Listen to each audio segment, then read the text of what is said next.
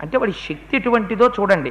రామాస్త్ర విద్ధో ఘోరం వైనదన్ రాక్షస పుంగవ అభ్యధావత సంక్రుద్ధో హరీన్ విద్రావయన్ రణే తస్యోరసి నిమగ్నాశ్చ శరాబర్హిణవాసస హస్తాచ్ఛాపి పరిభ్రష్ట తపాతోర్వ్యాం మహాగదా ఆయుధాని చ సర్వాణి విప్రకీర్యంత భూతలే స నిరాయుధమాత్మానం యదా మేనే మహాబల ముష్టిభ్యాం చరణాభ్యాం చకార కథనం మహత్.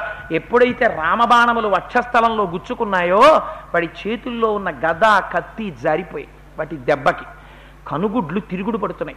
వాడికి స్పృహ తప్పుతున్నంత పరిస్థితి వచ్చింది. దాంతో ఎక్కడ లేని ఉన్మాదం పుట్టింది. రాముణ్ణి చంపుతానని మీదకొచ్చాడు.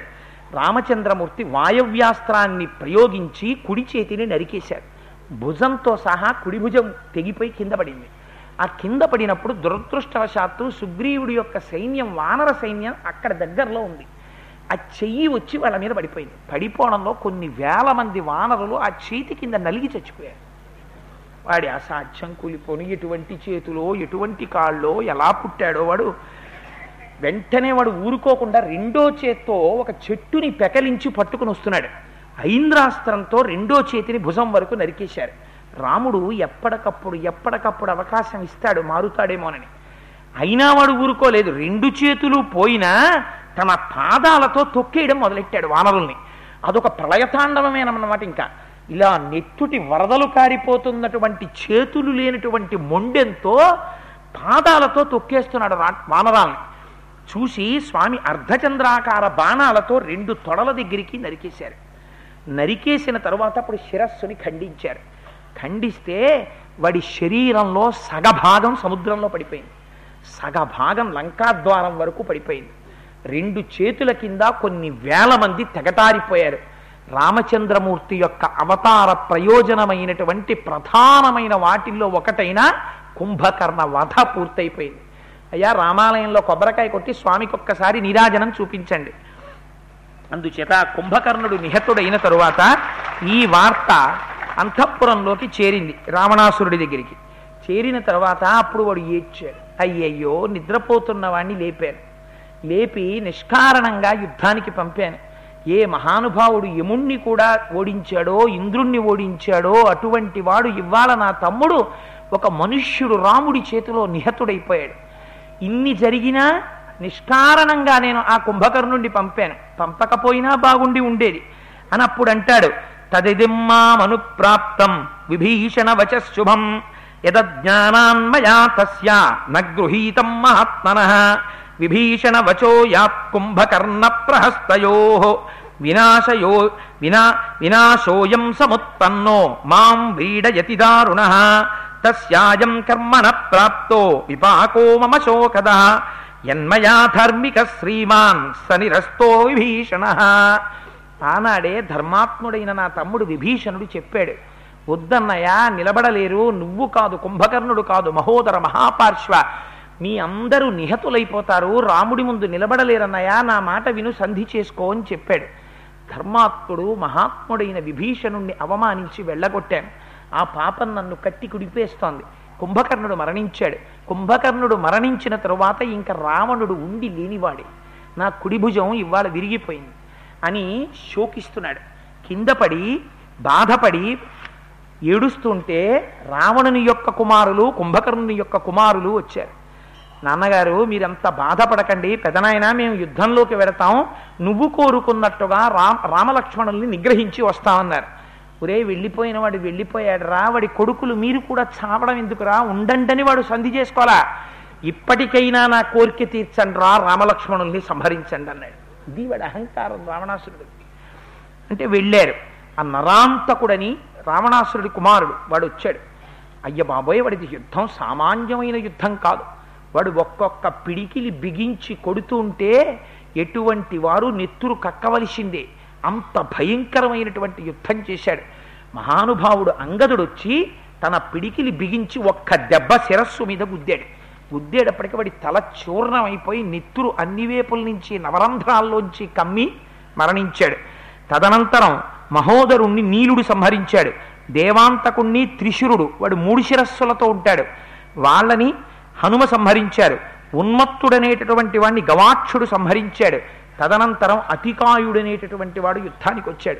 వాడు వస్తుంటే రామచంద్రమూర్తి చూసి విభీషణుణ్ణి అడిగారు.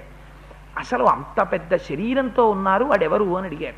అడిగితే విభీషణుడు చెప్పాడు ఆయన సామాన్యుడు కాడు రామా ఆయన వేదం చదువుకున్నాడు అవబృధ స్నానం చేశాడు బ్రహ్మగారి దగ్గర వరాలు పొందాడు. ఆయన కవచం ఎవ్వరూ కూడా కొట్టలేరు. ఎటువంటి బాణం పెట్టి కొట్టినా ఆ కవచం డుళ్ళి పడదు. అందుచేత తన్ని నిహతుణ్ణి చేయడం చాలా కష్టం. అందుచేత అతికాయుడు వస్తున్నాడు సర్వదా జాగ్రత్త అన్నారు. ఆ అతికాయుడు యుద్ధానికి వచ్చాడు. ఎందరినో నిగ్రహించాడు.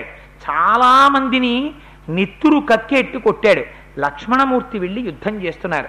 యుద్ధం చెయ్యబోతుంటే వాడన్నాడు లక్ష్మణ పిల్లవాడివయ్యా నువ్వెందుకు నాతో యుద్ధం? వాడు ప్రగల్భం పలికాడు. నేను అతికాయుణ్ణి. చిన్న చిన్న వాళ్ళతో నేను యుద్ధాలు చెయ్యను అసలు నాకు అసహ్యం. నన్ను ఎదిరించి నిలబడగలిగిన నా స్థాయి ఉన్నవాడు ఎవరైనా ఉన్నాడా వానర సైన్యంలో? అని అడిగాడు.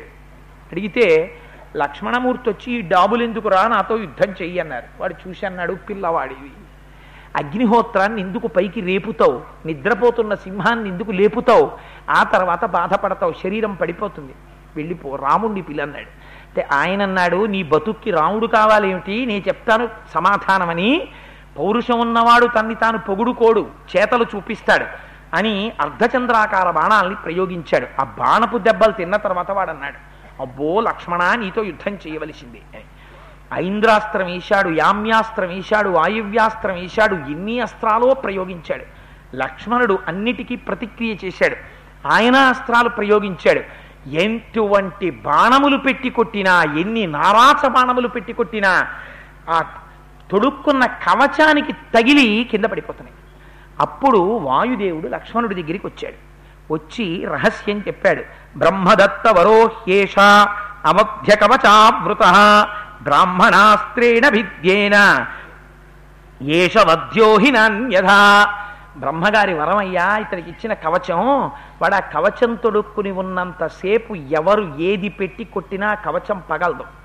అందుకని లక్ష్మణ ఉపేక్షించకబడి బలం పెరిగిపోతుంది. బ్రహ్మాస్త్ర ప్రయోగం చేస్తే వాడి కవచం పోతుందన్నారు. అంటే అప్పుడు బ్రహ్మాస్త్రాన్ని ప్రయోగం చేశాడు. సర్వ జగత్తు సంక్షుభితమైపోయింది ఆ బ్రహ్మాస్త్ర ప్రయోగం చేస్తుంటే. అప్పుడు అతికాయుడు మరణించాడు. అతికాయుడు మరణించాడన్న వార్త వినగానే రావణాసురుడు క్రుద్ధుడయ్యాడు. క్రుద్ధుడై ఇంకా సామాన్యులైనటువంటి వాళ్ళని యుద్ధానికి పంపిస్తే వీలు లేదని మళ్ళీ ఇంద్రజిత్తుని పిలిచాడు. పిలిచి నాయన ఇంద్రజిత్ నువ్వు యుద్ధానికి వెళ్ళవలసినటువంటి సమయం ఆసన్నమైంది. అందుచేత నువ్వు తొందర తొందరగా బయలుదేరి యుద్ధభూమిలోకి ప్రవేశించవలసింది అన్నాడు. అనేసరికి ఆ ఇంద్రజిత్ నాలుగు గుర్రములు పూంచినటువంటి రథం ఎక్కి పక్కన అనేక మంది వీరులు అనుగమించి రాగా యుద్ధభూమిలోకి ప్రవేశించాడు. ప్రవేశించి అక్కడ ఉన్న వాళ్ళతో యుద్ధం ప్రారంభించి వాడి దగ్గర ఒక గమ్మత్తు ఉంటుంది. వాడు యుద్ధం ప్రారంభించినట్టు ప్రారంభిస్తాడు. తన చుట్టూ సైన్యాన్ని మొహరింపచేస్తాడు. తను కనపడ్డు కాసేపు అప్పుడు వాడు ఏం చేస్తాడు అన్నది ఎవరికీ తెలియదు. ఆ తరువాత వాడు మళ్ళీ యుద్ధాన్ని మొదలు పెడతాడు. సైన్యం చుట్టుముట్టింది. వాడు యుద్ధ భూమిలో ఒక గొప్ప హోమం చేశాడు కొద్దిసేపు. తతస్థు హుతభోక్తారం హుతభుక్ సదృశ ప్రభ చుహావ రాక్షస శ్రేష్టో మంత్రవద్విధ విధివత్తదా స హవిర్లాజ సంస్కారై మాల్యగంధ పురస్కృతై జుహువే పావకం తత్ర రక్షసేంద్ర ప్రతాపవాన్ శస్త్రాణి శరపత్రాణి సమిధోంధ విభీతకా లోహితాని చ వాసాంసి స్రువం కార్షయ కార్షాయ సంతథా సతత్రాగ్నిం సమస్తీర్య శరపత్రై సతోమరై ఛాగస్య కృష్ణపర్ణస్య గళం జగ్రాహ జీవిత వాడు సమిధలు పుష్పమాలికలు ఎర్రటి వస్త్రాలు ఇవన్నీ పట్టుకొచ్చి అగ్నిహోత్రంలో హోమం చేస్తాడు. ఆ హోమం చేసిన తర్వాత అగ్నిహోత్రం సుడులు తిరుగుతూ ఒక్కసారి పైకి లేస్తుంది. లేచినప్పుడు వాడు ఒక గొప్ప నల్ల మేకని పట్టుకొస్తాడు. వాడు ఆభిచారిక హోమాలు చేస్తూ ఉంటాడు. ఆ నల్ల మేకని అగ్నిహోత్రం పైకి లేవగానే దాన్ని తీసి తన పళ్ళతో కొరికి దాని కంఠాన్ని చీలుస్తాడు. చీల్చి ఆ మేక మాంసాన్ని హవిస్సులో ప్రవి అది చాలా ప్రమాదకరమైనటువంటి విధానం ఆభిచారిక హోమాలు. వాటి జోలికి వెళ్ళకూడదు. ఆ ఆభిచారిక హోమం చేస్తాడు. చెయ్యగానే అందులోంచి అగ్నిహోత్రం పైకొస్తుంది. అప్పుడు వాడు ఆశీర్వచనాన్ని తీసుకుని ఆ పుష్పాన్ని అక్షతలని తన ఆయుధాల మీద వేస్తాడు. వేసి ఎర్రటి వస్త్రాలు కట్టుకుంటాడు. కట్టుకుని రథం ఎక్కుతాడు. రథం ఎక్కగానే అంతే మాయమైపోతాడు. ఇంకెవ్వరికీ కనపడ్డు వాడి గుర్రాల చప్పుడు కాని వాడి ధనుష్టంకారం కాని వాడి బాణప్రయోగం కాని ఎవ్వరికీ అర్థం కాదు. వాడు వెళ్ళేటప్పుడు రథం ఎక్కేటప్పుడు చతుర్ముఖ బ్రహ్మగారికి నమస్కారం చేసి బ్రహ్మాస్త్రాన్ని అభిమంత్రించి ఆవాహన చేసుకున్నాడు. చేసుకుని బ్రహ్మాస్త్ర ప్రయోగం చెయ్యడానికి సిద్ధపడి రథం ఎక్కాడు. ఆ రథం ఎవ్వరికీ కనపడ్డం మానేసింది. అది ఆకాశంలోకి వెళ్ళిపోయాడు. వెళ్ళిపోయి తే కేవలం సంద సందదృశు సితాగ్రాన్ బాణాన్ రణే వానరవాహినీషు మాయా నిగూఢం తు సురేంద్రశత్రుం నచావృతం రాక్షసమభ్యపశ్యన్. ఆ మేఘాలలోకి వెళ్ళిపోయి ధనుష్టంకారం కూడా వినపడకుండా దిక్కులు విదిక్కులు కప్పేస్తాడు మంచుతోటి. కప్పేసి పొగమంచు ఇవ్వాలొచ్చిందే అటువంటి వాతావరణాన్ని సృష్టిస్తాడు. వాడొక్కడికే అన్నీ కనపడతాయి. వాడికి ఎవ్వరూ కనపడరు. ఒక్క విభీషణుడు మాత్రం చూశాడు మాయాబలంతో వాడిని ఒకసారి ఆ ఆకాశంలో నించుంటాడు. నించుని అక్కడి నుంచి బాణాలని ఇంకా కొన్ని వేల బాణాలు ప్రయోగం చేసేస్తాడు. ఆ రోజు వాడు ధనస్సులోంచి విడిచిపెట్టిన బాణాలతో ఎంతమందిని కొట్టాడంటే హనుమంతంచ సుగ్రీవ అంగదంగంధమాదనం జంబవంతం సుషేణంచ వేగదర్శినమేవచ మైందంచ ద్వివిధం నీలం గవాక్షం గజగోముఖౌ కేసరం హరిలోమానం విద్యుదంశ్రంచ వానరం సూర్యాననం జ్యోతిముఖం తదాదధిముఖం హరిం పావకాక్షం నలం చైవ చైవ వానరం. హనుమతో ద్వివిధుడితో మైందుడితో సుగ్రీవుడితో ప్రతి వానర వీరుడు ఆ రోజున ఇంద్రజిత్తు కొట్టినటువంటి బాణముల చేత దెబ్బలు తిని భూమి మీద పడిపోయారు. వాడు ఒక వానరాన్ని కూడా విడిచిపెట్ల. జాంబవంతుడితో సహా ప్రాణస్థానాలు కదిలిపోయేటట్టు కొట్టేశాడు కొట్టేస్తే ఇన్ని కోట్ల వానర సైన్యం బ్రహ్మాస్త్రం చేత కట్టబడి కింద పడిపోయారు. పడిపోతే వాడు పైనుంచి చూశాడు. చూసి పెద్ద నవ్వు నవ్వి రామలక్ష్మణులు అన్నాడు ఒకసారి నాగపాశాలతో కట్టాను విడిపించుకున్నారు. ఇవాళ బ్రహ్మాస్త్రంతో కడుతున్నాను. ఇవాళతో యుద్ధం సరి మిమ్మల్ని సం సంహరిస్తున్నానని.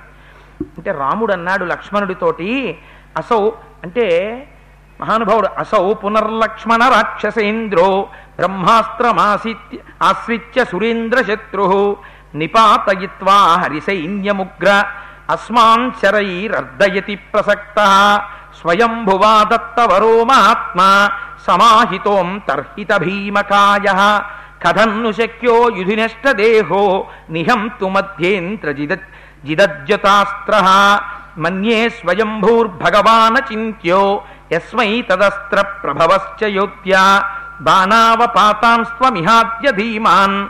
మయా సహావ్యగ్రమనాస్వహస్వ అవాంతు దృష్ట్వా పతితౌ విసంజ్ఞౌ. నివృత్తయుద్ధౌ గతరోషహర్షౌ.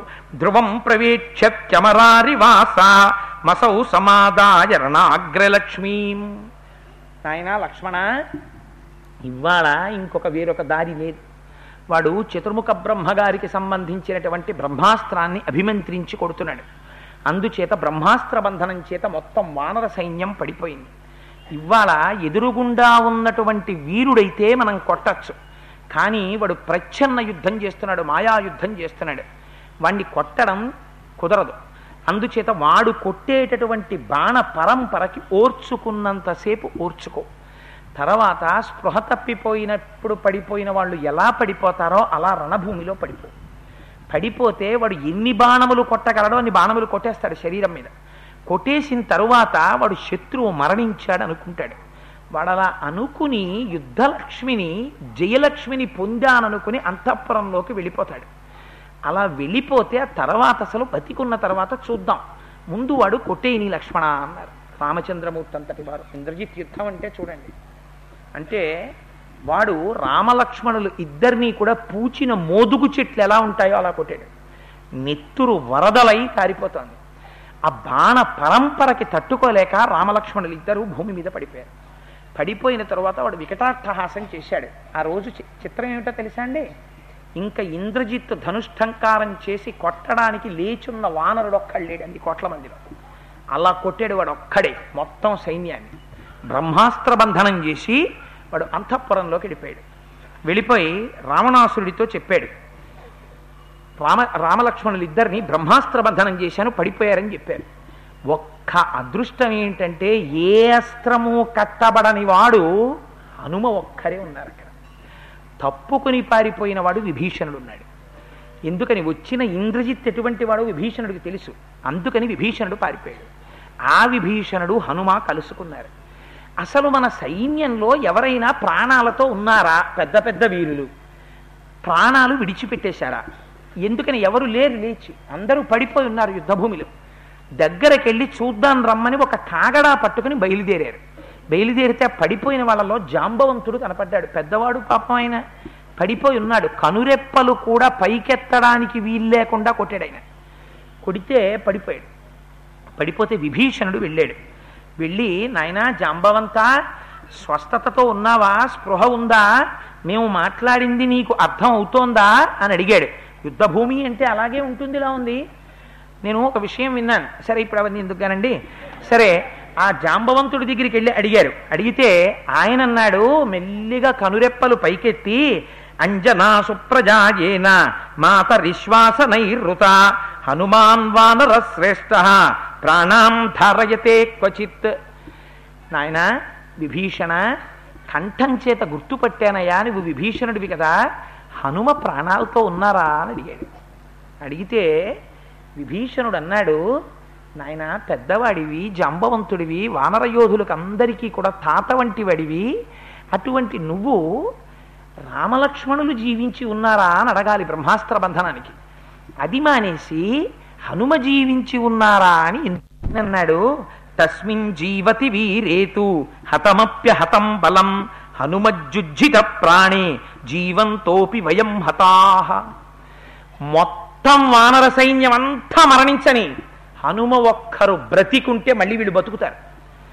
మొత్తం వానర సైన్యం బ్రతికుండని హనుమ ఒక్కరు ప్రాణాలు విడిచిపెడితే మొత్తం అందరూ వదిలిపెట్టేస్తారు. హనుమ శక్తి అంటే అదయ్యా నాకు తెలుసు. హనుమ ఉన్నారా అని అడిగాడు. అడిగితే మహానుభావుడు హనుమ ఆయన వినయం చూడండి ఈ మాటలు చెప్తే వేరొకడైతే అహంకరిస్తాడు. ఆయన గభాలన జాంబవంతుడి పాదాలు పట్టుకుని తాత హనుమ నీకు నమస్కరించుచున్నాడు అన్నారు. అంటే జాంబవంతుడు అన్నాడు నాయనా నువ్వు ఒక్కడివే ఇప్పుడు మనందరినీ రక్షించగలిగిన వాడివి నువ్వే. ఆలస్యం చెయ్యకు. ఉత్తర క్షణం బయలుదేరి పర్వతం మించి ఎగిరి హిమాలయ పర్వతాల దగ్గరికి వెళ్ళాలి. ఎక్కడుందండి కాంచనలంక? నూరు యోజనముల సముద్రానికి అవతల ఉంది. జంబవంతుడు తినే అనలేదు హనుమ గురించి. అది హనుమ యొక్క వైభవం అంటే ఎక్కడో నూరు యోజనముల అవతల ఉంది కాంచనలంక. ఆ కాంచనలంక దగ్గర నుంచి బయలుదేరి ఉత్తర దిక్కున ఉన్న హిమాలయ పర్వతాల్లోకి వెళ్ళాలి. ఆ హిమాలయ పర్వతాల్లో కైలాస పర్వతానికి పక్కన ఓషధీ పర్వతం ఒకటి ఉంది. దాని మీద మృత సంజీవనీం చైవ విశల్యకరణీమపి సావర్ణ్యకరణీం చైవ సంధానకరణీం తథా. హనుమాను అక్కడికెళ్ళి నాలుగు ఓషధులు పట్టురావాలి. ఒకటి మృత సంజీవని దాని వాసన చూస్తే చచ్చిపోయిన వాళ్ళు బతుకుతారు. విశల్యకరణి దాని వాసన చూస్తే శరీరం లోపల బాణపు ములుకులు ఉన్న వాళ్ళవి ములుకులు కింద పడిపోతాయి. సావర్ణ్యకరణి చైవ సావర్ణ్యకరణి అన్న ఓషధి యొక్క వాసన పీలిస్తే గాయాల చేత రక్త ప్రవాహం బయటికి వెళ్ళిపోయి మూర్ఛ వచ్చి స్పృహ తప్పి పడిపోయినటువంటి వాళ్ళకి తెలివి వస్తుంది. సంధానకరణి తథా. ఇంకా మళ్ళీ ఫ్రాక్చర్లు అయిపోయిన వాళ్ళకి బ్యాండేజీలు వెయ్యక్కర్లేదు ఆ ఓషధీ వాసన తగలగానే ఎముకలు అతుక్కుంటాయి. అందుకు నా నాలుగు ఓషధులు ఆ పర్వతం మీద ఉన్నాయి. నువ్వు వెళ్ళి తొందరగా తీసుకురావలసింది అన్నారంతేట. ఈ మాట అన్నారంతే ఇంకా మాట పూర్తి చేస్తున్నారు. అక్కడ పర్వత శిఖరాన్ని పీడించి మెరుపుల గుంపు ఆకాశంలోకి వెళ్ళిపోయినట్టు వెళ్ళిపోయారు ఆయన. వెళ్ళిపోయి ఆ కింద ఉన్నటువంటి పట్టణాలన్నింటినీ చూస్తూ తీవ్రమైనటువంటి వేగంతో హిమాలయ పర్వత శిఖరాల మీదకి వెళ్ళిపోయారు. వెళ్ళిపోతే సబ్రహ్మ కోశం రజతాలయంచ శక్రాలయం రుద్ర శర ప్రమోక్షం హయాననం బ్రహ్మ శిరశ్చ దీప్తం దదర్శ వై వైవస్ వైవస్వత కింకరాంశ్చ. ఆశ్చర్యం ఏమిటంటే అక్కడికి వెళితే తీరా పర్వత శిఖరం మీద దిగి ఎక్కడుంది ఓషధీ పర్వతం అని చూస్తున్నారు. బ్రహ్మగారు చతుర్ముఖ బ్రహ్మగారు ఉండేటటువంటి ఇల్లు కనపడిందిట. అక్కడే పరమశివుడు తన యొక్క ధనస్సుని పెట్టేటటువంటి ఒక పెద్ద అరుగు కనపడిందిట. అక్కడే హయాననం బ్రహ్మ శిరశ్చ దీప్తం. హయగ్రీవుణ్ణి ఆరాధన చేసేటటువంటి ప్రదేశం కనపడిందిట. దదర్శ వై వైవ వైవస్వత కింకరాంశ్చ సూర్య భగవానుని యొక్క కింకరులు ఉండేటటువంటి ప్రదేశం కనపడిందిట. వజ్రాలయం వై శ్రవణాలయంచ సూర్యప్రభం సూర్య నిబంధనంచ బ్రహ్మాసనం శంకర కార్ముకంచ దదర్శనాభించ వసుంధరాయా. ఎంత చిత్రం అంటే అక్కడే ఇంద్రుడు ఉండేటటువంటి గృహం కనబడిందిట కుబేరుడు ఉండేటటువంటి గృహం కనబడిందిట. అక్కడే సూర్య భగవాను యొక్క వేడి తట్టుకోలేక ఆయన భార్య ఛాయాదేవి ఏం చేసిందంటే ఓసారి పుట్టింటికి వెళ్ళిపోయింది. వెళ్ళిపోతే ఏమమ్మా ఇలా వచ్చేసావు? ఏమిటి నీ భర్తను వదిలి అన్నారు. అపో ఆయన మధ్యాహ్నం అయితే తట్టుకోలేకపోతున్నాను నాన్న. అదెంత వేడో బాబోయ్ అన్నారు. అంటే ఆవిడ తండ్రి గారు ఎంత ప్రజ్ఞాశాలో చూడండి వేడి ఎక్కువైపోయిందా? కొద్ది చెక్కేయాయింది అన్నాడు విశ్వకర్మని. అంటే సూర్యుడి దగ్గరికి వెళ్ళి నిన్ను చెక్కేస్తాను రమ్మన్నాడు ఆయన. అంటే అదేమిటో నువ్వు నన్ను చెక్కేయడం ఏంటి? నేను రానన్నాడే. అంటే నువ్వు రానంటే నేను ఊరుకుంటానా అని పట్టుకుపోయాడు బలవంతంగా. పట్టుకుపోయి ఓ సం- ఒక శిల మీద పెట్టారు. పెట్టి అక్కడ ఆయన్ని ఆ సూర్య భగవానుడు వృత్తాకారంగా ఉన్నటువంటి బింబాన్ని ఏం చేశారంటే సుత్తి శానం పట్టుకుని చెక్కాడు ఇలాగా. రజను కొంత కొట్టేశాడు. కొట్టేస్తే కొంత రజను పడిపోయింది. అలా రజను పడిపోయినప్పుడు సూర్యబింబాన్ని పెట్టి చెక్కినటువంటి వేదిక కనపడింది హనుమకి. ఇవన్నీ చూశారు. ఇంకోడైతే ఏం చేస్తాడు? అమ్మో ఇదిట అని ఇలా కళ్ళకత్తుకుని నమస్కారాలు ఎట్టుకుని అక్కడ సాష్టాంగాలు చేసి పూజ చేయించుకుందాం అష్టోత్తరం చేస్తారా అండి ఇక్కడ? అని అడిగి సరిపోతుంది. ఆయన తనొచ్చిన పనే తనకి ప్రధానం. ఇవన్నీ చూసి కూడా వషధీ పర్వతం కనపడదే అని చూశారట. చూసేసరికి ఓషధులు హనుమ తీసుకుపోతారని ప్రకాశాన్ని తీసేసి అణిగిపోయేట లోపలికి. చూశారట ఏమే? ఆ నాలుగు ఓషధులు నాకు కనపడకుండా దాస్తారా? రామకార్యానికి సాయం చెయ్యరా? చూడండి మిమ్మల్ని ఏం చేస్తాను అన్నారట ఒక్కసారి ఆ పర్వత శిఖరాన్ని పెల్లగించేశారట. చేత్తో పట్టుకుని మిరిసిపోతున్నటువంటి నక్షత్రాలతో ఉన్న ఆకాశాన్ని తీసుకొచ్చేసినట్టు ఐదు నిమిషాల్లో మళ్ళీ హిమాలయ పర్వత శిఖరాల నుంచి కాంచనలంకలో యుద్ధభూమిలందు దిగిపోయారు. దిగిపోయేటప్పటికి వీటి వాసనలు పైకొచ్చాయి. బ్రహ్మాస్త్ర బంధనానికి పడిపోయినటువంటి ఇన్ని కోట్ల వానరులు ఒక్కసారి పైకి లేచిపోయారు. పోయిన రక్తం పైకెక్కేసింది. ఫ్రాక్చర్లు అయిపోయిన వాళ్ళకి ఎముకలు అంటుకుపోయాయి. స్పృహ తప్పిపోయిన వాళ్ళకి స్పృహ వచ్చేసింది. మూర్ఛపోయిన వాళ్ళకి తెలివి వచ్చేసింది. మళ్ళీ ఇంతమంది లేచిపోయారు. జై హనుమాన్కి జై. జయచ్చరి బలో రామో లక్ష్మణశ్చ మహాబల. రాజా జైతు సుగ్రీవో రాఘవేణాభిపాలిత. మళ్ళీ అరుపులు మొదలెట్టారు. మళ్ళీ ఆ పర్వత శిఖరాన్ని ఎక్కడి నుంచి తెచ్చారో అక్కడ పెట్టేయాలి. ఉండని యుద్ధం అయ్యే వరకు అనేమన్నారు ఆయన. అది పట్టుకుని మళ్ళీ వెళ్ళిపోయారు. వెళ్ళిపోయి పెట్టేసి మళ్ళీ రెండు నిమిషాల్లో తిరిగి వచ్చేశారు. ఇది హనుమ అంటే అందుకే హనుమకి నమస్కారం చేస్తే చాలు మహానుభావుడికి. సర్వకాలముల ఎందు రక్షణ కలుగుతుంది.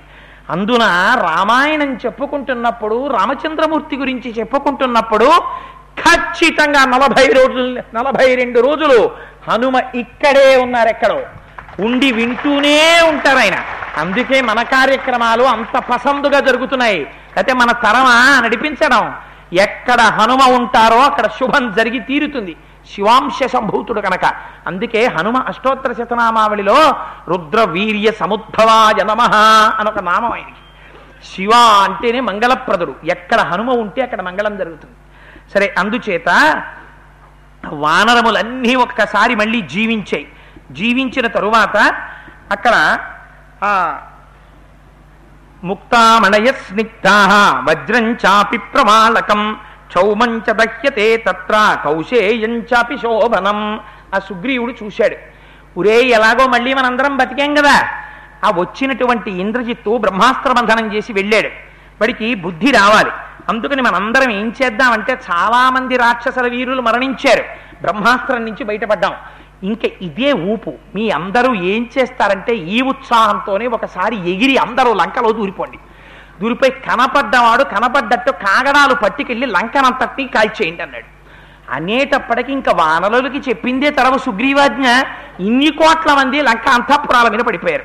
పడిపోతే అక్కడ నానా విధాన్ గృహాచ్ఛంద దదాహుత భుక్తదా అవాసాన్ రాక్షసానాంచ సర్వేషాన్ గృహగర్హిణాం హేమ చిత్రతనుత్రాణం సగ్ సగ్ధామాంబరధారిణాం సి- సీధుపానచలాక్షాణం మద విహ్వలగామినీం కాంతాలంబిత వస్త్రాణం శత్రు సంజాతమన్యునాం గదాశూలాసి హస్తానాం ఖాదతాం పిబతామపి శయనేషు మహార్హేషు ప్రసుప్తానాం ప్రియై సహ తస్త్రానాం గచ్చతాం తూర్ణం పుత్రానాదాయ సర్వత తేషాం శతసహస్రాణి తదా లంకానివాసినాం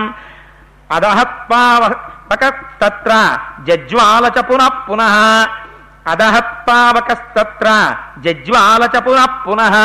ఎప్పుడైతే ఈ వానర వీరులందరూ వెళ్ళి కాగడాలు పెట్టి లంకలో ఉండేటటువంటి రావణాంతపురంతో కలుపుకుని అగ్నిహోత్రానికి ఆహుతి చేశారో అందులో ఉండేటటువంటి రకరకాలైనటువంటి పట్టు వస్త్రాలు గొర్రె ఉన్నితో చేసినటువంటి వస్త్రాలు బంగారు పాత్రలు మణిమయమైనటువంటి వేదికలు బంగారు అరుగులు ఇవన్నీ కూడా పొదగబడినటువంటి ఆ ముత్యాలు రత్నాలు వజ్రాలు పెటిల్లు పెటిల్లున పేలిపోతున్నాయిట.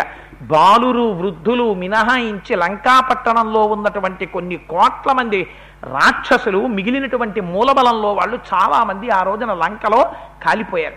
ఇదే సమయంలో రామచంద్రమూర్తి క్రుద్ధుడై ధనుష్టంకారం చేశారు. ఒక పక్క ధనుష్టంకారం ఒక పక్క వానరఘోష ఒక పక్క రాక్షసుల అరుపులు ఒక పక్క అగ్నిహోత్రం కాల్చేస్తోంది ఒక పక్క రామ బాణ పరంపర వచ్చే లంక ప్రాసాద గోపురముల మీద పడిపోతోంది. అది రాత్రి ప్రాసాదములు కూలిపోతున్నాయి గోపురాలు కూలిపోతున్నాయి. ఎక్కడ చూసినా అరుపులు అంత భయంకరమైనటువంటి పరిస్థితి ఏర్పడిపోయింది. లోపల చూశాడు రావణాసురుడు. ఇంకా విడిచిపెట్టకూడదనుకున్నాడు. అనుకుని కుంభకర్ణుడి యొక్క కుమారుడైన కుంభుడు నికుంభుడు తర్వాత ప్రజంగుడు మకరాక్షుడనేటటువంటి తన కుమారుణ్ణి యుద్ధానికి పంపించాడు. కానీ సుగ్రీవుడు కుంభుణ్ణి హనుమ నికుంభుణ్ణి అంగదుడు ప్రజంగుణ్ణి రాముడు మకరాక్షుణ్ణి సంహరించారు. వీళ్ళెప్పుడైతే మరణించారని తెలిసిందో లంకంతా కాలిపోయిందో లంకలో ఉన్న వాళ్ళందరూ ఏడుస్తున్నారో రావణాసురుడు విశేషమైన క్రుద్ధుడయ్యాడు. మళ్ళీ ఇంద్రజిత్తుని పిలిపించాడు. మకరాక్షం హతం శ్రుత్వా రావణ సమితింజయ క్రోధేన మహతా విష్టో దంతాన్ కటకటాపయన్. మకరాక్షుడు తన కుమారుడు చచ్చిపోయాడని వినగానే దంతాల్ని కటకటలాడించాటోసారి కుపితశ్చ తత్ర కిం కార్యమితి చింతయన్. అది దేశాధ సంక్రుద్ధో రణో ఇంద్రజితం సుతం. మళ్ళీ యుద్ధానికి వెళ్ళమని ఇంద్రజిత్తుని పంపించాడు. మళ్ళీ ఆ ఇంద్రజిత్తు బయలుదేరి యుద్ధరంగానికి వచ్చాడు వచ్చి మళ్ళీ అదృశ్యం అయిపోయి మళ్ళీ బాణ పరంపరతో కొట్టడం మొదలుపెట్టాడు వానరులందరినీ. కొడుతుంటే ఇంకా ఈసారి లక్ష్మణమూర్తి ఆగ్రహాన్ని ఓర్చుకోలేకపోయాడు. ఓర్చుకోలేక అన్నయ్య ఎన్నో మాటలు యుద్ధానికి వస్తున్నాడు. ఒకసారి వచ్చాడు నాగపాశ బంధనం చేశాడు మాయాయుద్ధంలో. రెండవసారి వచ్చాడు మాయాయుద్ధంలో బ్రహ్మాస్త్ర బంధనం చేశాడు. మళ్ళీ మూడో మాట వచ్చాడు మళ్ళీ మాయాయుద్ధం చేస్తున్నాడు. మళ్ళీ అక్కడికి వెళ్ళి ఆభిచారిక హోమం చేశాడు మళ్ళీ మేకని బలిచ్చాడు మళ్ళీ పైకి లేచాడు మళ్ళీ బాణాలు పెట్టి కొట్టడం మొదలుపెట్టాడు. అన్నయ్య నువ్వు అనుమతి అన్నయ్య సమస్త రాక్షస జాతి నశించిపోవాలని సంకల్పం చేసి అభిమంత్రించి బ్రహ్మాస్త్రాన్ని విడిచిపెట్టేస్తానన్నాడు. లక్ష్మణస్తు సుసంక్రుద్ధో భ్రాతరం వాక్యమబ్రవీత్ బ్రహ్మమస్త్రం ప్రయోక్ష్యామి పదా పదార్థం సర్వరక్షసాం. తమువాచ తతో రామో. లక్ష్మణం శుభలక్షణం. నైకస్య హేతో రక్షాంసి. పృథివ్యాం హంతుమర్హసి. ఆయుధ్యమానాం ప్రచ్ఛన్నం. ప్రాంజలిం శరణాగతం. పలాయన్ పలాయంతం ప్రమత్తం వా. నత్తం హంతు విహార్హసి అస్యైవ తు వధే యత్నం. కరిష్యావో మహాబల. అధేచ్ఛావో మహావేగ. నస్త్రానాసీ విషాపమాన్ పారిపోతున్న వాణ్ణి ప్రమత్తుడయ్యున్నటువంటి వాణ్ణి కనపడకుండా మాయాయుద్ధం చేస్తున్నటువంటి వాణ్ణి విన్నిచ్చినటువంటి వాణ్ణి శరణాగతి చేసిన వాణ్ణి కొట్టకూడదురా. పైగా బ్రహ్మాస్త్రం వేస్తే సమస్త భూమండలం కూడా క్షోభిస్తుంది. విశేషించి రాక్షస జాతి అంతా నశిస్తుంది. అందుకని ఒక్కడిని సంహరించడానికి అంత అస్త్రప్రయోగం చెయ్యకూడదు. ఇది రాముడి దగ్గర ఉండేటటువంటి ఓర్పు. అదే వాడైతే ఆ ఓర్పు వాడికి ఉండదు. అని బ్రహ్మాస్త్రాన్ని ప్రయోగం చెయ్యొద్దు నాయన. మనం అదును చూసి వీడు ఎటువైపు తిరుగుతున్నాడో బాణాలు ఎటువైపు నుంచి వస్తున్నాయో ఇవాళ చాలా నిశితమైనటువంటి పరిశీలన చెయ్యి. ఎక్కడో అక్కడ దొరకకపోడు ఇవాళ విశేషమైనటువంటి తీవ్రమైన వేగము కలిగినటువంటి బాణప్రయోగం చేసి ఇంద్రజిత్తుని భూమి మీద పడగొడతాను. లక్ష్మణ ఇది ప్రతిజ్ఞ అన్నారు.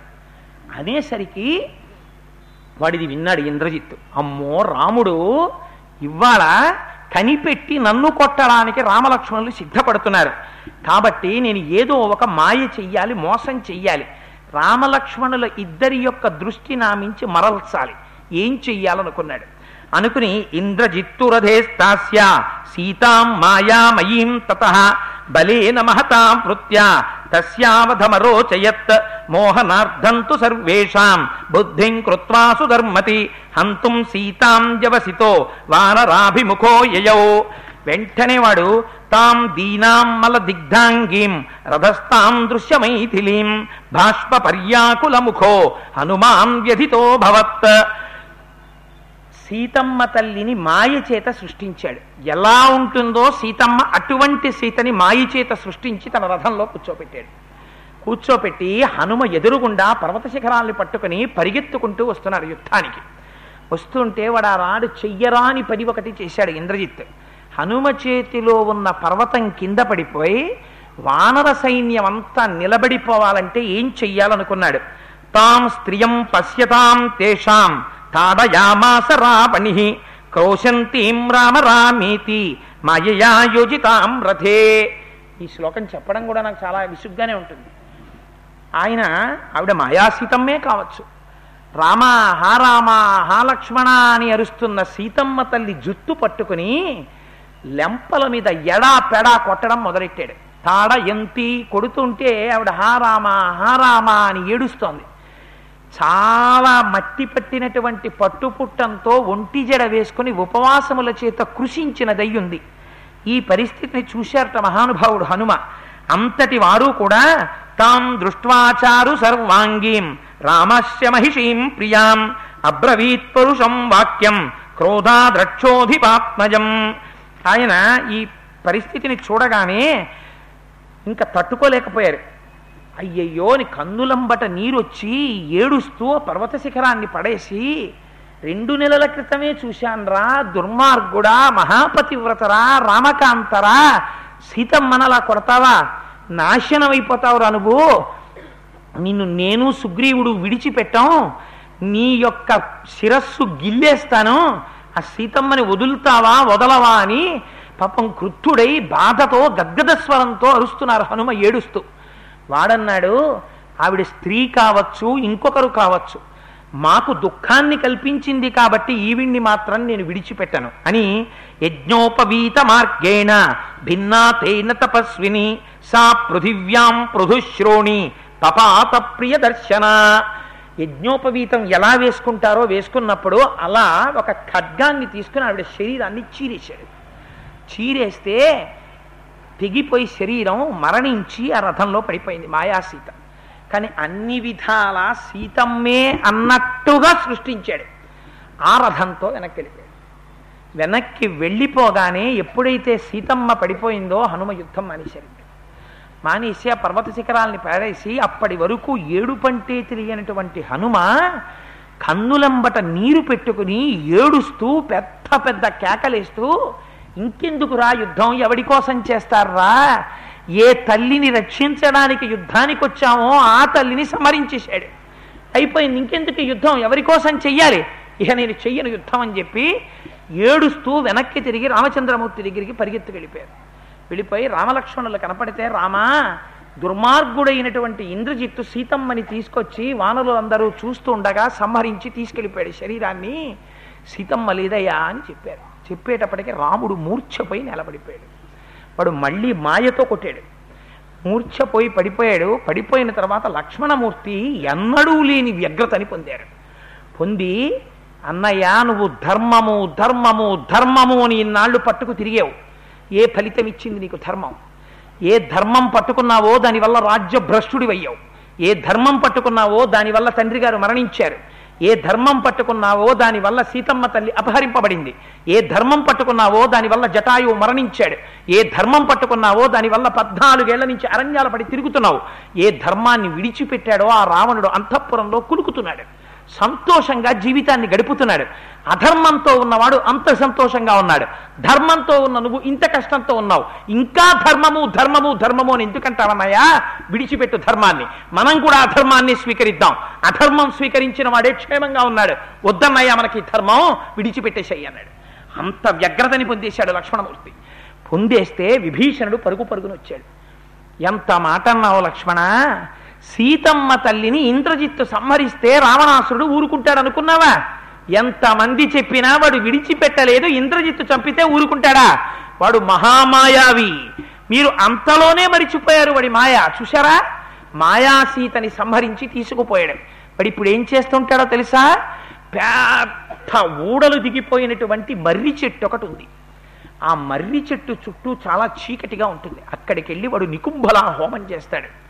అక్కడికెళ్ళి వాడు నికుంభలా దేవతని ఉద్దేశించి హోమాన్ని పూర్తి చేసి వాడి గుర్రం మీద ఆయుధాల మీద అక్షతలు చల్లుకుని వాడు యుద్ధరంగంలోకి వస్తే ఇంకా మనం ఎవ్వరం కూడా వాడిని నిగ్రహించలేని సరికదా? దేవేంద్రుడు వచ్చినా వాడితో యుద్ధం చేయలేరు. మన్ని రక్షించగలిగిన వాడు లేడు. ఇప్పటికే మీరు సీతమ్మ మరణించింది అనుకుని భూమి మీద పడి ఏడుస్తూ ఉండిపోయారు. వాడు హోమం చేసేస్తుంటాడు అక్కడ. రామా నన్ను అనుగ్రహించు లక్ష్మణమూర్తిని తీసుకెడతాను నాతో. తీసుకెళ్ళి ఆ హోమం పూర్తవ్వకుండా సంహరిస్తాను లక్ష్మణుణ్ణి. తీసుకెడతాను పంపించమన్నారు. అంటే బ్రహ్మగారికి వాడి వరం ఉంది. నికుంబలా హోమం చేసి వెళ్ళిన తరువాత వాడిని ఎవరు చంపలేరు.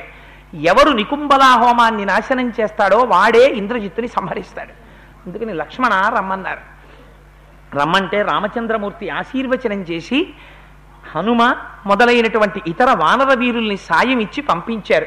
వాడు ఒక పెద్ద న్యగ్రోధ వృక్షం కింద కూర్చుని ఆ హోమం చెయ్యడం కోసమని సిద్ధపడి ఉన్నాడు. సిద్ధపడి ఉన్నటువంటి సమయంలో తీసుకుని వెళ్ళాడు మహానుభావుడిన తీసుకెళితే చుట్టూ సైన్యాన్ని కాపు పెట్టాడు ఎవరు ఆ హోమం పాడు చెయ్యకుండా. అప్పుడు ఈయన విభీషణుడు చెప్పాడు లక్ష్మణ నువ్వు ఒక పక్క నుంచి సైన్యాన్ని బాణాలతో కాకావికలు చెయ్యి. ఇంద్రజిత్తు కనపడతాడు. హనుమ అదే సమయంలో వెళ్ళి వానర సైన్యాల్ని తుదముట్టించెయ్యాలి రాక్షస సైన్యాల్ని. తుదముట్టిస్తే వాళ్ళ హాహాకారాలు వింటాడు. విని అంతమంది అక్కడ పడిపోతుంటే తను పూజ చేస్తూ కూర్చోలేడు. లేచి రథం ఎక్కుతాడు. అప్పుడు నువ్వు కొట్టాలి అని అనేసరికి లక్ష్మణమూర్తి బాణప్రయోగం చేశారు. చెయ్యగానే సైన్యం తప్పుకుంది. తప్పుకున్న తర్వాత కనపడింది ఆ మర్రి చెట్టు. నీలజీమూత సంకాసం న్యగ్రోధం భీమదర్శనం తేజస్వీ రావణ భ్రాత లక్ష్మణాయన్య వేదయత్ ఇహోపహారం భూతానాం బలవాన్ రావణాత్మజ ఉపహృత్య తత పశ్చాత్ సంగ్రామమభివర్తతే అదృశ్య సర్వభూతానాం తతో భవతి రాక్షస నిహంతి సమరే శత్రూన్ బధ్నాతి చ శరోత్తమై ఇక్కడే చేస్తాడు ఆ హోమం. ఇదిగో మర్రి చెట్టు న్యగ్రోధ వృక్షం ఇప్పుడు వాడు పూజకి వెడుతున్నాడు. లక్ష్మణ వాడు పూజకి వెళ్ళకుండా నిగ్రహించు అన్నారు. అనేటప్పటికి అక్కడ హనుమ అరివీర భయంకరుడై రాక్షసుల్ని మర్దించేశారు. మర్దించేస్తే ఆ రోజున హనుమ యొక్క పౌరుష పరాక్రమముల ముందు నిలబడిలేకపోయింది రాక్షస సైన్యం. పెద్ద పెద్ద హాహాకారాలు చేశారు. చేసేటప్పటికి వాడు చేస్తున్న హోమాన్ని ఆప్ ముందు హనుమని సంహరించి వచ్చి హోమం చేస్తానని రథం ఎక్కాడు. అడిగి తెలియదు లక్ష్మణుడు వచ్చాడని. వెళ్ళి ఆ రథం ఎక్కి హనుమ వైపుకి తిప్పమన్నాడు. తిప్పమని బ్రహ్మాండమైనటువంటి అస్త్రాన్ని అభిమంత్రిస్తున్నాడు హనుమ మీద ప్రయోగించడానికి. ఇప్పుడు విభీషణుడు చెప్పాడు అభిమంత్రించి విడిచిపెట్టాడా? హనుమకి ప్రమాదం వస్తుంది. అందుకని వెంటనే నువ్వు ఆ ఇంద్రజిత్తు యొక్క మనస్సుని నీ వేపుకి తిప్పని. ధనుష్టంకారం చేశారు లక్ష్మణమూర్తి. ఆ టంకారధ్వనికి ఇటు చూశాడు ఇంద్రజిత్తు.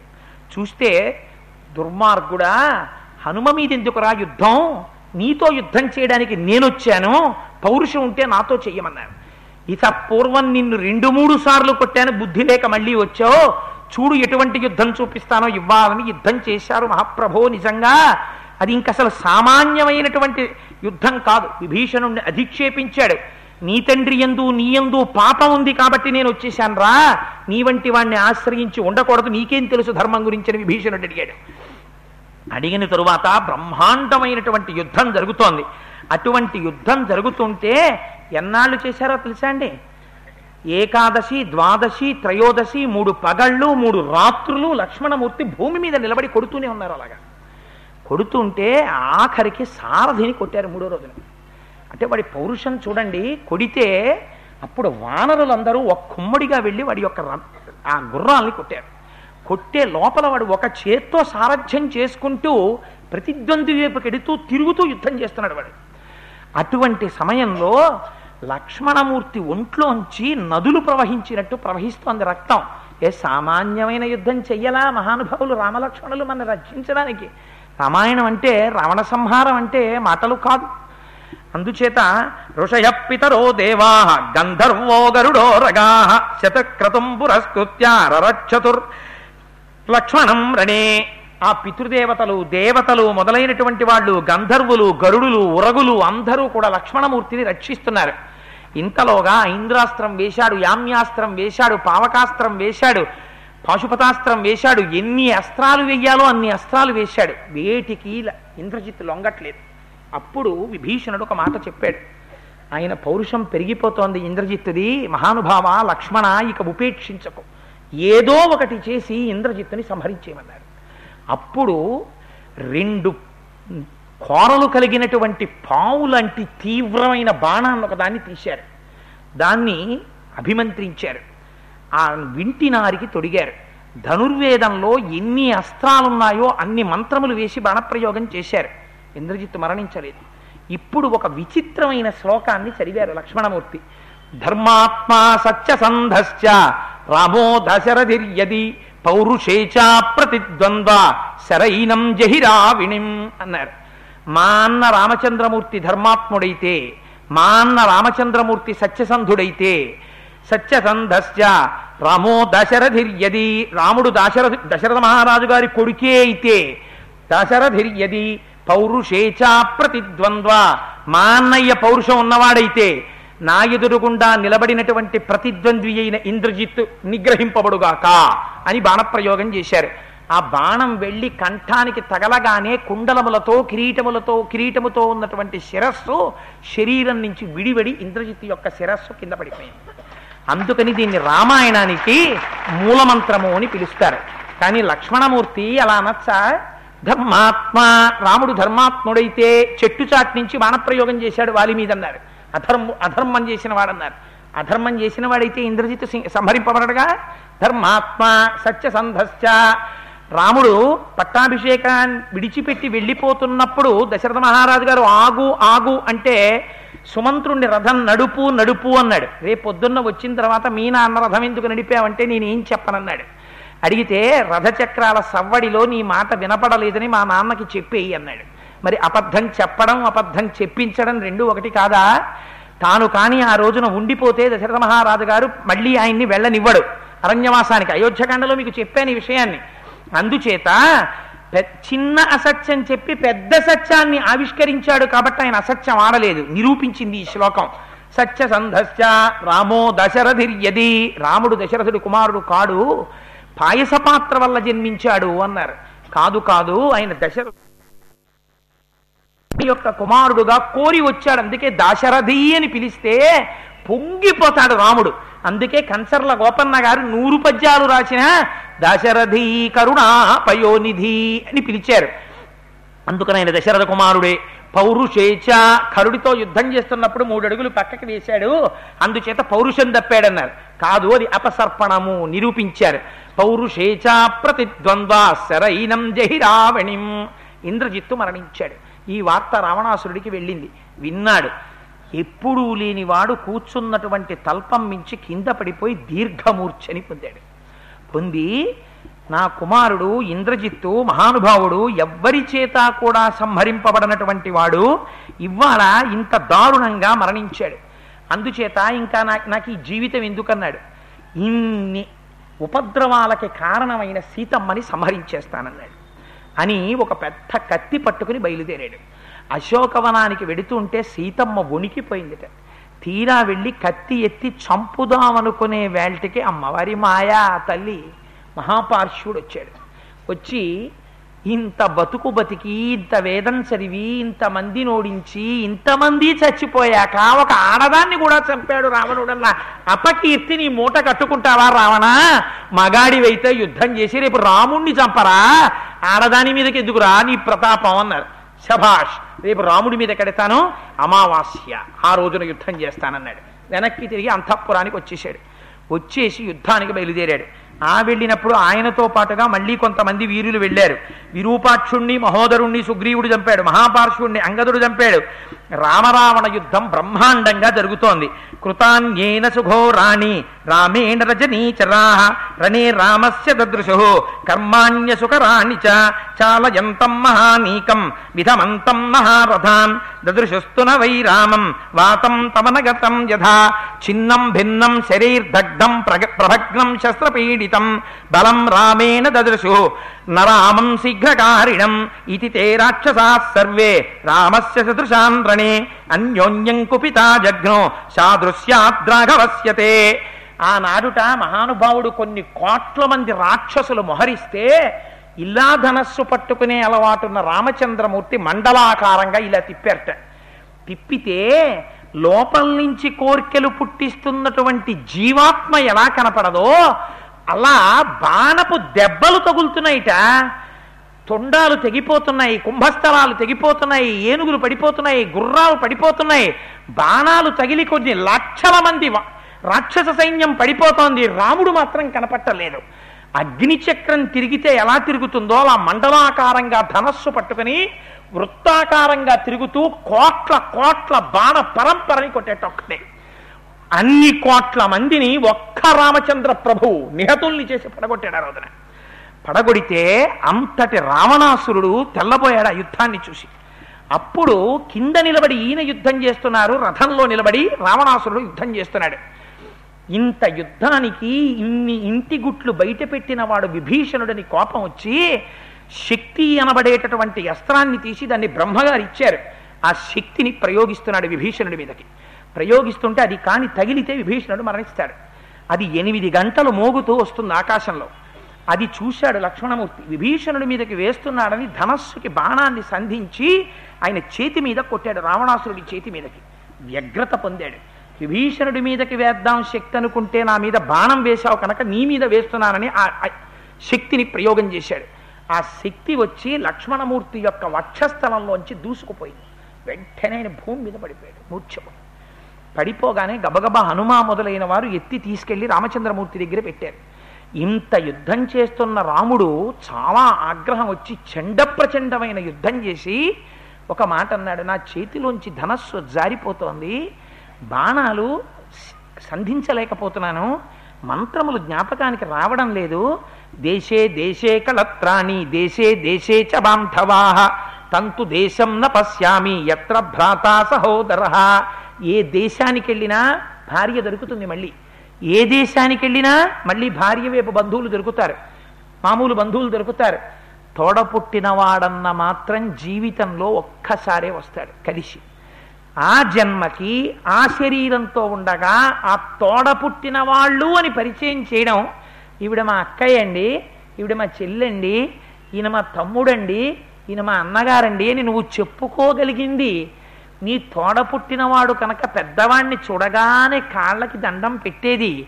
వాడు ఎంత ఆఫీసర్ అయినా నీకన్నా చిన్నవాడు కనుక ఒరేయ్ అని స్వతంత్రంగా పిలిచేది. ఒక అమ్మ కడుపులోంచి వచ్చిన ఒక తల్లిదండ్రుల బిడ్డలమన్నటువంటి ఆ ఆప్యాయత జీవితంలో ఒక్కసారి. ఇంకా మళ్ళీ తోడ పుట్టిన వాళ్ళన్న వాళ్ళు మాత్రం వేరొక చోట దొరకరిహ. అందుకని నాకు లక్ష్మణుడు ఎలా వస్తాడు? అందుకని నేను కోదండం పట్టలేకపోతున్నానన్నారు. ఈ మాట వినగానే రామా నువ్వు బెంగ పెట్టుకోకు లక్ష్మణుడిని ఎలా బతికించుకోవాలో నాకు తెలుసన్నారు. అన్నారంతే మళ్ళీ ఆకాశంలో మెరుపులు కనబడ్డాయి. వెళ్ళిపోయారు హనుమ మళ్ళీ హిమవత్ పర్వతానికి. వెళ్ళిపోయి మళ్ళీ విశల్యకరణి సంజీవకరణి ఉన్నటువంటి పర్వతాన్ని మళ్ళీ పెలగించారు. మళ్ళీ పట్టుకొచ్చేసారు ఆ వాసన తగలగానే సుషేనుడు తీసి ఆ ఓషధుల్ని ముక్కులో పిండాడు లక్ష్మణుడికి. వెంటనే ఆ బాణపు ములుకులు బయటపడిపోయి మళ్ళీ ఉత్సాహంతో లేచి ఏడు రావణలో అని మళ్ళీ లేచారు కోదండం పట్టుకుని. లేవగానే రామచంద్రమూర్తి నేను యుద్ధం చేస్తానని బయలుదేరారు. పైన దేవతలందరూ వచ్చి నిలబడ్డారు. ఇంద్రుడి యొక్క రథం ఉంది దాన్ని మాతలి అనబడేటటువంటి సారథి నడుపుతూ ఉంటారు. ఆ ఇంద్రుడు చూశాడు పైనుంచి. చూసి దీప్త పావక సంకాశై శరై కాంచన భూషణై నిర్భిభేదరణే రామో దశగ్రీవం సమాహితం భూమౌ స్థితస్య రామస్య రథస్య చ రాక్షస న సమం యుద్ధమిత్యాహు దేవ గంధర్వదానవాహ వాళ్ళు అనుకున్నారట దుర్మార్గుడు దుష్టాత్ముడు రావణుడు రథంలో నిలబడి యుద్ధం చేస్తున్నాడు. మహానుభావుడు విశ్వాంశ సంభూతుడు రామచంద్రమూర్తి నేల మీద నిలబడి భూమి మీద నిలబడి యుద్ధం చేస్తున్నారు. అందుచేత ఈయనకి రథాన్ని కల్పించాలి అనుకున్నారట. అనుకోగానే ఇంద్రుడు తన సారథి మాతలిని పిలిచాడు.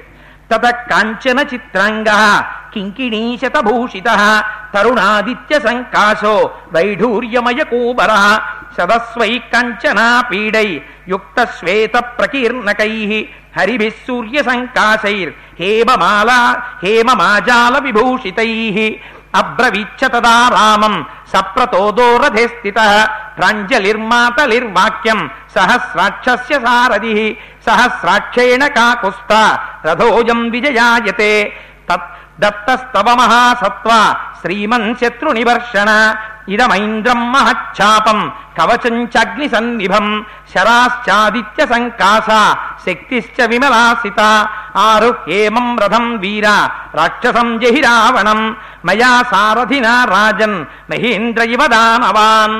స్వామి రామ ఇదిగో ఇంద్రుడు పంపించాడయ్యా ఈ రథాన్ని. దీనికి ఆకుపచ్చని గుర్రాలు కట్టుంటాయి. పూర్తిగా కాల్చినటువంటి బంగారంతో నిర్మింపబడినది. రత్నాల జాలుతో కూడుకుని ఉంటుంది. ఇందులో అక్షయబాణ తునీరాలుంటాయి. ఇంద్రుడు పట్టుకునేటటువంటి గొప్ప ధనస్సు ఉంటుంది రామా మీరు ఈ రథాన్ని ఎక్కండి. నేను మీకు సారథ్యం చేస్తాను. ఆనాడు శ్రీ మహావిష్ణువుని గరుడు వహి గరుడు వహించినట్టు ఆనాడు దేవేంద్రుడు దానవులతో యుద్ధం చేస్తుండగా నేను సారథ్యం చేసినట్టు మీకు సారథ్యం చేస్తాను. ఇదిగో మీకిమ్మని మహానుభావుడైనటువంటి ఇంద్రుడు శక్తి అనబడేటటువంటి ఆయుధాన్ని ఇచ్చాడు దీన్ని స్వీకరించండి ఈ అస్త్రాన్ని అన్నారు. ఆ దాన్ని స్వీకరించి ఆ రామచంద్రమూర్తి ఆ రథానికి నమస్కారం చేసి ఆ రథం ఎక్కారు. ఎక్కి రామరావణ యుద్ధం ప్రారంభమైంది. చండ ప్రచండమైన యుద్ధం జరుగుతోంది. రావణుడు రామచంద్రమూర్తి యొక్క వేగాన్ని తట్టుకోలేకపోయాడు. ఆయన కొడుతుంటే బాణాల్ని దగ్గరికి వస్తున్న మేఘాల్ని పెనుగాలి కొట్టినట్టు కొన్ని ధనస్సుల దూరం వెనక్కిపోతున్నాడు ఆయన. బాణ పరంపర తట్టుకోలేక. కానీ సామాన్యమైన యుద్ధం కాదు. కొన్ని వేల బాణాలతో రాముణ్ణి కప్పేశాడు. ఆకాశం చిమ్మ చీకటైపోయింది. గాఢాంధకారం పకటిపూట ఎందుకని? అటువైపు నుంచి ఆయన వేస్తున్నాడు ఇటువైపు నుంచి ఈయన వేస్తున్నాడు. ఆ బాణ పరంపర కప్పేసి ఆకాశం చీకటైపోయింది పర్వతములు గూర్నిల్లే. నదులు క్షోభించాయి సముద్రాలు కలత చెందాయి ప్రాణులన్నీ ఊపిరి తీసుకోవడం మానేశాయి. రాముడు అన్నారు ఇక మీరెవరు యుద్ధం చెయ్యకండి. రాముడో రావణుడో. మీరు అలా చూడండి అంతే ఇంకా నిలబడన్నారు. రాక్షసులు నిలబడిపోయారు వానరులు నిలబడిపోయారు. చెండ ప్రచండమైనటువంటి యుద్ధం జరుగుతోంది ఇద్దరి మధ్య. రామచంద్రమూర్తి మీదకి వాడు శక్తి అనబడేటటువంటి ఆయుధాన్ని విడిచిపెట్టాడు. విడిచిపెడితే అది గంటలు మోగుతూ వచ్చేస్తోంది. వచ్చేస్తుంటే రామచంద్రమూర్తి అనుకున్నారు ఈ రథం ఎక్కిన తరువాత లక్ష్మణుడు బతికిన తరువాత నాకు విపరీతమైన ఆనందం కలుగుతోంది. ఎక్కడెక్కడి అస్త్రశస్త్రాలు నాకు జ్ఞాపకానికి వస్తున్నాయి? ఉత్సాహం పొటమరిస్తోంది. నాకు శుభశకనములు కనపడుతున్నాయి. కాబట్టి రావణుణ్ణి నిగ్రహిస్తాననుకున్నారు. ఇంద్రుడిచ్చినటువంటి శక్తిని ఈయన ప్రయోగించారు. ఇద్దరి యొక్క శక్తులు ఆకాశంలో కొట్టుకుని నిర్వీర్యమై కింద పడిపోయాయి. వెంటనే రామచంద్రమూర్తి బాణ పరంపర కొట్టేశారు. కొట్టేటప్పటికి ఇంకా రావణుడు తట్టుకోలేకపోయాడు ఆ వేగాన్ని. చేతిలో ధనస్సు విరిగిపోయింది. అటువంటి సమయంలో సారథి రథాన్ని దూరంగా తీసుకెళ్ళిపోయాడు. యుద్ధభూమి నుంచి దూరంగా తీసుకెళ్ళి నిలబెట్టేశాడు రాముడికి దొరకకుండా. వీడన్నాడు ఛీ నీచుడా నా జీవితంలో లేదు ఇటువంటి అప్రతిష్ట. యుద్ధభూమిలో ఉండగా నా తలలు తెగిపోయినా పర్వాలేదు. మందర పర్వతం నిలబడ్డట్టు నిలబడ్డాడు. పది తలలతో ఇరవై చేతులతో యుద్ధం చేశాడు వాడు. నువ్వు రథాన్ని తీసుకొచ్చి చాటుకి తీసుకొచ్చి దాచావు. ఎంత అప్రతిష్ట నాకు. ఇటువంటి అప్రతిష్ట నేను ఎన్నడూ పొందలేదన్నాడు. నువ్వు శత్రువుల దగ్గర లంచం పుచ్చుకున్నావు. నిజం చెప్పు అందుకేనా తీసుకొచ్చి నన్ను అవమానించావు అన్నాడు. అంటే ఆయన అన్నాడు నీ దగ్గర ఇంతకాలం పనిచేశాను. ఇప్పుడు ఒకరి దగ్గర లంచం పుచ్చుకొని నిన్ను అవమానించవలసినటువంటి అగత్యం నాకు లేదు. నేను శాస్త్రం తెలియనివాణ్ణి కాదు మర్యాద తెలియనివాణ్ణి కాదు. రధికుడు రథంలో ఉండగా ఎలా రథం నడపాలో తెలియనటువంటి భ్రష్టుణ్ణి కాదు. రావణ నేను ఎంతో కాలంగా మీ విప్పు తిన్నాను. మీ ఎందు కృతజ్ఞుడనయ్యున్నాను సారథికి కొన్ని విషయాలు తెలియాలి. దందయుద్ధం జరుగుతున్నప్పుడు సమయోచితంగా అవసరాన్ని బట్టి రథాన్ని దగ్గరికి తీయాలి దూరం తీయాలి. గుర్రాలు అలిసిపోతున్నాయేమో చూసుకోవాలి వెనకనున్నటువంటి రథి యొక్క పరిస్థితిని గమనించుకోవాలి. నిష్కారణంగా ఎండ ఎక్కువైపోయి ఆ రాముడి యొక్క బాణపు వేడి చేత గుర్రములు శోషించిపోయాయి. నువ్వు తిరిగి ఆయుధాన్ని ప్రయోగించలేనటువంటి నీరస స్థితిని పొందుతున్నావు. అప్పుడు రధికుణ్ణి రక్షించుకోవలసిన బాధ్యత సారథికుంది. అంతే తప్ప బలవంతంగా రథాన్ని అలా ఉంచకూడదు. అందుకని వెనక్కి తెచ్చాను. ఒకరి దగ్గర లంచం తిని నిన్ను తేవలసిన అవసరం నాకు లేదు. నీ సేవలో ధన్యుణ్ణవడానికి నీతికి కట్టబడిన సారథిని అన్నాడు. అంటే అప్పుడు వాడి మతి తిరిగి ఎన్ని మాటలన్నాను రా సారథి ఉత్తమ భృత్యుడివని చేతికున్న స్వర్ణ కంకణాన్ని తీసి ఆ సారథికి ఇచ్చాడు ఇచ్చిన తరువాత ఆ విశ్రాంతి పొందినటువంటి సమయంలో ఒంటి నిండా బాణములు కొట్టి ఉన్నాయేమో రామచంద్రమూర్తి కూడా కొద్దిగా డస్సి అలిసి ఉన్నారు. అప్పుడు దేవతలు దానవులు యక్షులు గంధర్వులు కిన్నెరులు కింపురుషులు ఋషులు అందరూ ఆకాశంలో నిలబడున్నారు. అందరితో పాటుగా వారిలోకి గబగబా అగస్త్య మహర్షి వచ్చారు. తతో యుద్ధ పరిశ్రాంతం సమరే చింతయా స్థితం. రావణం చాగ్రతో దృష్ట్వా యుద్ధాయ సముపస్థితం. దైవతైశ్చ సమాగమ్య ద్రష్టుమభ్యాగతో రణం. ఉపాగమ్యాబ్రవీద్రామ అగస్త్యో భగవాన్ ఋషి. రామ రామ మహాబాహో శృణు గృహ్యం సనాతనం. ఏన సర్వానరీన్ వత్స సమరే విజయిష్యసి. ఆదిత్య హృదయం పుణ్యం సర్వశత్రు వినాశకం. సర్వమంగళ మాంగళ్యం సర్వశత్రు వినాశనం అని రామా రామా అని కొడుకుని ఆపదలో ఉన్న కొడుకుని తండ్రి ఒరే కోటి కోటి అని పిలిచినట్టు అలా ఒరే రామా రామా అని పిలిచి గురువైనటువంటి అగస్త్య మహర్షి గబగబా పైనుంచి కిందకి దిగి ఆదిత్య హృదయం పుణ్యం సర్వశత్రు వినాశనం. ఇది ఆదిత్య హృదయం. నీకు ఉపదేశం చేస్తున్నాను స్వీకరించు రామా. ఇది కానీ నువ్వు పొందావా? ఇంకా నీకు ఏ విధమైనటువంటి అలసట ఉండదు. దీన్ని పొందితే సర్వమంగళ మాంగళ్యం సర్వశత్రు వినాశనం పరమమంగళప్రదమైనటువంటిది ఆదిత్య హృదయం. దీన్ని విన్నంత మాత్రం చేత చదివినంత మాత్రం చేత ఎక్కడుండు? కాంతారేషు భయేషు నీకు భయం కలిగినప్పుడు అరణ్యంలో ఉన్నా సరే ఎప్పుడు భయం వేసినా ఆదిత్య హృదయం చదివేసుకోవచ్చు. అంత రక్ష చేస్తుంది. అటువంటి మహామంత్రాన్ని నీకు ఉపదేశం చేస్తున్నాను. అందులో నమక చమకాలు కూడా ఉన్నాయి. అదే సమయంలో శరమ చెప్పింది కాబట్టి సీతమ్మ తల్లి అక్కడ సూర్యభగవాను ఉపాసన చేస్తోంది.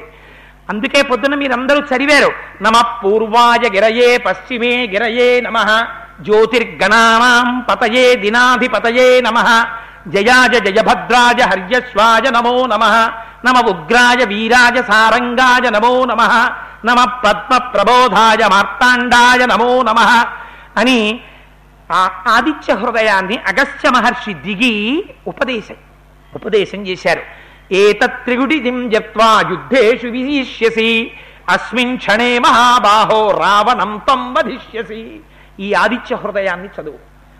రావణుడు నిహతుడైపోతాడు నీ చేతిలో. ఎక్కడ లేని పౌరుషం పుట్టేస్తుంది ఉత్సాహం పుట్టేస్తుంది. రామ ఈ ఆదిత్య హృదయం చదువు అని ఉపదేశం చేశారు దాని చేత రామచంద్రమూర్తి విశేషమైన ఉత్సాహాన్ని పొంది పది తలలు తెంచేయడానికి సిద్ధపడుతున్నారు. పరమోత్సాహంగా ఉన్నారన్న దగ్గర ఇవాల్టి ఉపన్యాసాన్ని పూర్తి చేస్తాను. ఎందుకంటే ఆదిత్య హృదయోపదేశం దగ్గరికి వచ్చేసాం కాబట్టి రేపు పరమపావనమైన ఘట్టం నడుస్తుంది. మీరు పొద్దున్న చదివారు. ఆదిత్య హృదయానికి ఉన్న రహస్యం ఏమిటో అందులో నామాలు ఎలా విడతాయో నమక చమకాలు ఎలా విడతాయో అగస్త్యుడు ఎంత గొప్ప ప్రయోగం చేశాడో ఆఖరణ ఆ రహస్యాన్ని మీకు చెప్తాను. ఇవాళ కుంభకర్ణ వధ జరిగింది కనుక గొప్ప యుద్ధం జరిగింది కనుక ఇంద్రజిత్ నిహనుడై నిహతుడయ్యాడు కనుక మూలమంత్రం వచ్చింది కనుక అందరం కలిసి ఒక్కసారి మూలమంత్రం చెప్పి పదకొండు మార్లు నామం చెప్పి వెళ్ళిపోదాం. బయలుదేరి వెళ్ళి రేపు మళ్ళీ ఉపన్యాసానికి వద్దాం. అందుచేత అందరూ ఒక్కసారి చెప్పండమ్మా. ధర్మాత్మా సత్యసంధశ్చ. రామో దాశరథిర్యది. పౌరుషేచ ప్రతిద్వంద్వ. శరైనం జహిరావిణిం. ఇప్పుడు చక్కగా ఒక్కసారి శ్రీరామదూతం శిరసా నమామి. కరెక్ట్గా వచ్చింది అది కూడా ఇవాళ. హనుమ గురించి చెప్పారు కదా జాంబవంతుడు.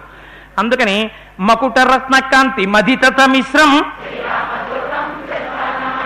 అరుణోదయ రుచి రానన కమలం. స్వర్ణపింగళ భాస్వర నేత్రయుగళం చలిత మకర కుండల గండ భాగం నవమణిమయ రస రసనామత్య భాగం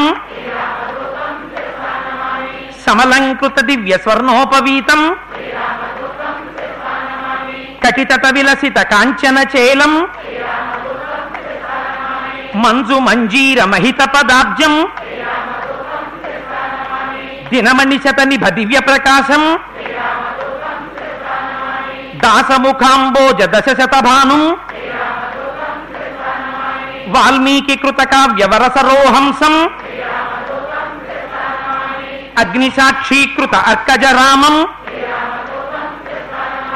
సుగ్రీవ శ్రీరామ సంధాన హేతుం శ్రీరామదూతం శిరస సుగ్రీవ పట్టాభిషేక ప్రవీణం. శ్రీరామదూతం శిరసా నమామి. రామచంద్ర దత్త రమణీయ భూషం. శ్రీరామదూతం శిరసా నమామి. బుధజన వేదిత పూర్ణస్వరూపం శ్రీరామదూతం శిరసా నమామి. భద్రాచల రామ భద్ర సమేతం. శ్రీరామదూతం శిరసా నమామి. శ్రీరామదూతం శిరసా నమామి. శ్రీరామదూతం శిరసా నమామి.